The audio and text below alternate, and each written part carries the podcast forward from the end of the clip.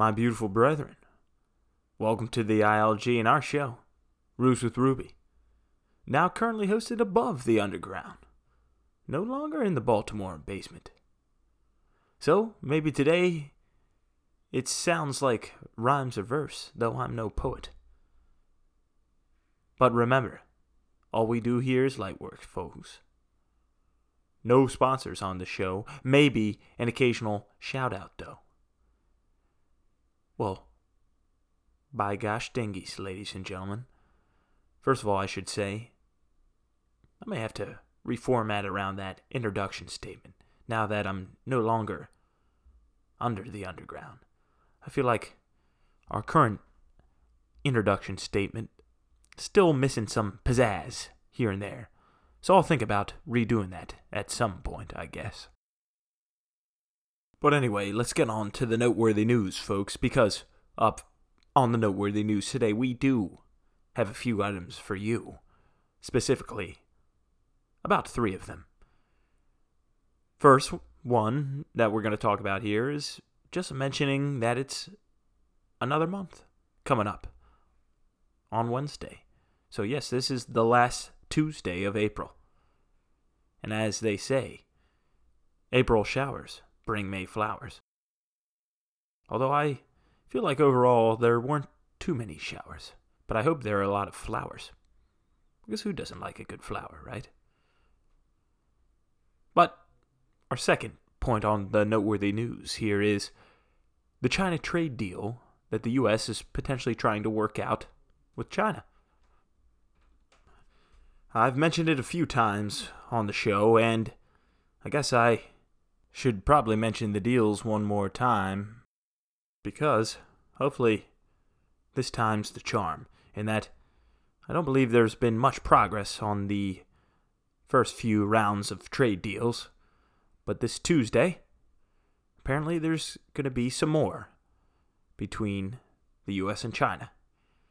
Now, the people who are going to hopefully try to make these deals are working on behalf of the Trump administration and include Treasury Secretary Stephen Mnuchin.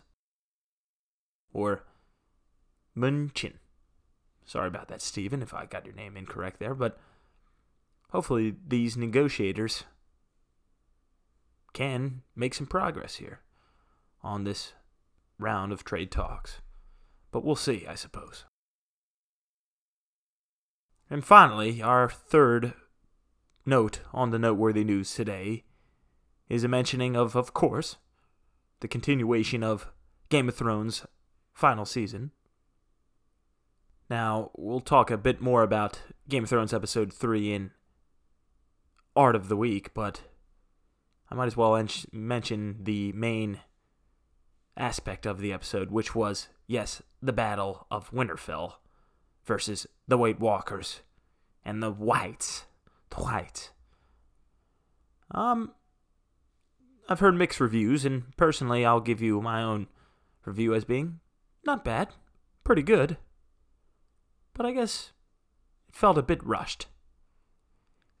And I did read a tweet by my cousin that mentioned that night vision goggles would have probably been a good asset equipped when watching the episode, because he did point out, and I'll admit as well, that the episode was quite dark in the backlighting that were provided on the visuals. But that's okay, because I believe it added a bit into theme. And speaking about themes, let's talk about our theme today, which is the far future, or the very far future. So we're going to talk a bit about the far future of all of us here, I guess, on planet Earth. And maybe Game of Thrones, probably not too much. I'm not sure what's going to happen in the far future of Game of Thrones. Hopefully, the season will wrap up well. But on to the I L G developments, and about the developments today, I'll allude back to memo number four point one, which basically says that, or suggests that art can potentially be used as something to portray or predict the future. Now, certainly not all art is about the future, and not all art that is about the future predicts the correct future, or at least as it's occurred in the past, up to now. But But I definitely believe that there are some forms of art that are quite realistic in their reflection of society and are good predictors of the present as it unfolds in front of us. But the far future is something that I just wanted to men- mention briefly about, even though I have kind of mentioned it here and there. I don't think I've provided all of my ideas on what it could be, and I'll just provide a few more on what I believe it could be. One being that, of course, as mentioned in four point one, Memo four point one, God's gift could be delivered here on earth. Now, if that were to happen, I believe all of our lives would change immensely. And I mentioned that I'm not one hundred percent sure when it will happen, but I'm pretty sure humanity will get to that point of where we will be able to meet our creators with our own consciousnesses. And at that point, I believe most things here on Earth probably seem very different. And by different meaning, probably totally comprehensible or totally incomprehensible. Totally comprehensible mean, meaning... I guess an ultimate or a higher level of consciousness where we could interact in real time with others based on just using our thoughts, not our words. But we could also potentially interact with everything with just our thoughts or our feelings or really our soul. And that essentially our energy or our snowball that is rolling through the I L G of the Earth game would turn into pure energy, and not any matter, I guess, would remain. And I guess this would sort of be like a afterlife on an afterlife in the physical realm merging together. We could also probably change times. And time may appear as one thing. Or time could move in different directions. But, again, these are thoughts about the far, far future that may not be very helpful, I guess, to each and every one of us everyday life as a human being, currently speaking, in the society that we're living. So I guess in the nearer future, potentially, we could be on the verge of, I guess, awakening the techno-utopia, as mentioned by some people. And there are a lot of indicators about this. One being, I guess, washing machines. Yes, that was just my washing machine that went off. Or my drying machine, I'm not sure. But the other one being the many developments in technology that really are going on more exponentially faster than ever before today. And that our technology could be on the verge to potentially helping us to live lives that really lack in suffering at all and bring about a society where suffering is almost eliminated. Now, this is definitely optimistic to the maximum, but based on some things that are happening, it could be the case where that type of society may be around the corner. Now, it certainly also can be said, though, that not all technologies out there, especially when used in excess or in other abusive ways, that these technologies can become something that's unhealthy and maybe even feed suffering. But I believe there's other bits of suffering that hopefully can be eliminated. One of the anecdotes that I wanted to mention was the concept of the internet being a collective nervous system that all of us are feeding and learning from and developing. And that the internet is actually helping us to, is also helping us to further expand our consciousness and help people become, overall, on the whole, I think more aware people. And I think when people are more aware and are able to think for themselves, I guess, more, I think all of society benefits from that. But that could, again, just be me. But I believe that's enough about talking about the theory. So let's talk about a guideline for you folks. And the guideline that I'd like to mention today is home is what you make it. Or home is where you make it. But more along the lines of home is what you make it. The home is a special place, and I believe it's more than just a building, but it's an area that molds you as you mold it. And the way and how you influence your own home plays a role in altering both the time and space around you, and also to other areas of your community or your greater, larger home that you're a part of. So, I suppose treating one's home with the utmost respect, and by home I mean the smallest form of home, maybe even your room, is, I feel, is a very important thing to recognize for all of humanity.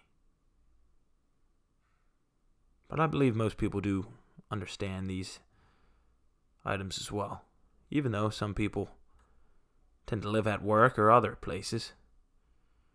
Keeping one's home tidy and in a condition that's respectable seems to be like a pretty solid idea. But again, this is a guideline that I hope most people out there listening agree with, and hopefully have heard before.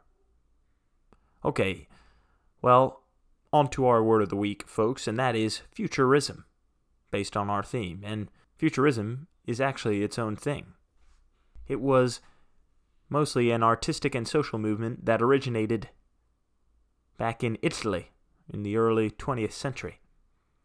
And from the wikis, it says that it emphasized speed, technology, youth, violence, and objects, such as the car, the airplane, and the industrial city. Its key figures were also mostly Italians, but I believe there are parallel movements in Russia, England, Belgium, and elsewhere. Now, futurism, this artistic movement, is quite interesting to me. And though I don't condone the violence that I guess some of the movement emphasizes, I guess I suppose some of this violence is a reflection of humanity and real things that have transpired in the past and are transpiring today. But if you are interested in checking out an art movement, I would recommend checking out futurism. Which brings us on to the Art of the Week. Now, this week on Art of the Week, we're going to talk a bit about Game of Thrones, just mentioned it briefly, but mostly ask a few questions and recommend a series, a mini-series on Netflix titled Love, Death, and Robots, and specifically the episode Ice Age. Now, this series overall was a bit too violent for me, I'd say, but the this episode was about a couple discovering a lost civilization in their freezer, which is a bit of a silly concept, but it's also pretty cool. And this couple treks this lost civilization from them developing in Neolithic type times all the way up to the industrial, all the way through what seemed to be a cyber and onto more and more advanced levels of stages until finally the civilization becomes just pure energy. And I guess this little snippet of an episode seemed to come in lines with my prediction of the far future, or my my vision of the far future. But I guess I'd recommend it. And about Game of Thrones, all I can basically mention, because I don't want to give away too many spoilers, I suppose, folks, because not everybody watches Game of Thrones on the night it's released, but all I should say is, don't lose hope to those few people out there who think Game of Thrones potentially could have a happy ending. I may be one of the very few people who think that Game of Thrones will have a happy ending. I hope it does, but I'm not sure. Maybe it doesn't deserve a happy ending. That'll be up to the show's creators, I suppose, but we'll see. On to things more happy, though, is our section of Listening to Love. And today in Listening to Love, I'm just going to briefly mention the art of toss, specifically tossing a baseball around. And this was brought up because I had my first baseball league practice with some old family friends this past weekend, and we threw around the ball and had some batting practice. But I just wanted to mention this activity as a nod of the hat to a friend who mentioned that he's played the game of tossing a baseball, or tossing really any ball, with friends in the past in order to free the mind and better discuss big questions about the world and the universe overall. And that really strung a chord with me in that in that a few weeks ago I mentioned play, and play being an important part of this world, and how playing a game while conversing, or at least bringing up bigger topics, may make it easier on all of our minds while trying to really think deeply about these big things about the universe. Maybe I can implement some of these things in future shows of Ruse with Ruby, potentially even doing a Ruse with Ruby episode on the fly, or a live episode, here and there, while playing the game of toss. But we'll see. Anyway, folks, we're on the last portion of the show, and that is the outro. And I should tell you, folks, to remember that to share is to care, right? So, if you do like the show, please feel free to share it with whomever you'd like to share it with. And I'm still awaiting feedback on, I guess, the theories from a few different professors out there and a few other people. But again, I'll keep you folks updated. And I should hopefully keep you guys updated on potentially hosting a philosophical type meetup, or a, a group session of some sort, where we could speak about the I L G. Anyway, though, folks, that's about all we got for today. Thank you very much for tuning in. And I should say to you, folks, remember, this is Ruse with Ruby. I'm Josh Chirabelli, and I'm wishing you good morning, God bless, let's rest, and you're all the best.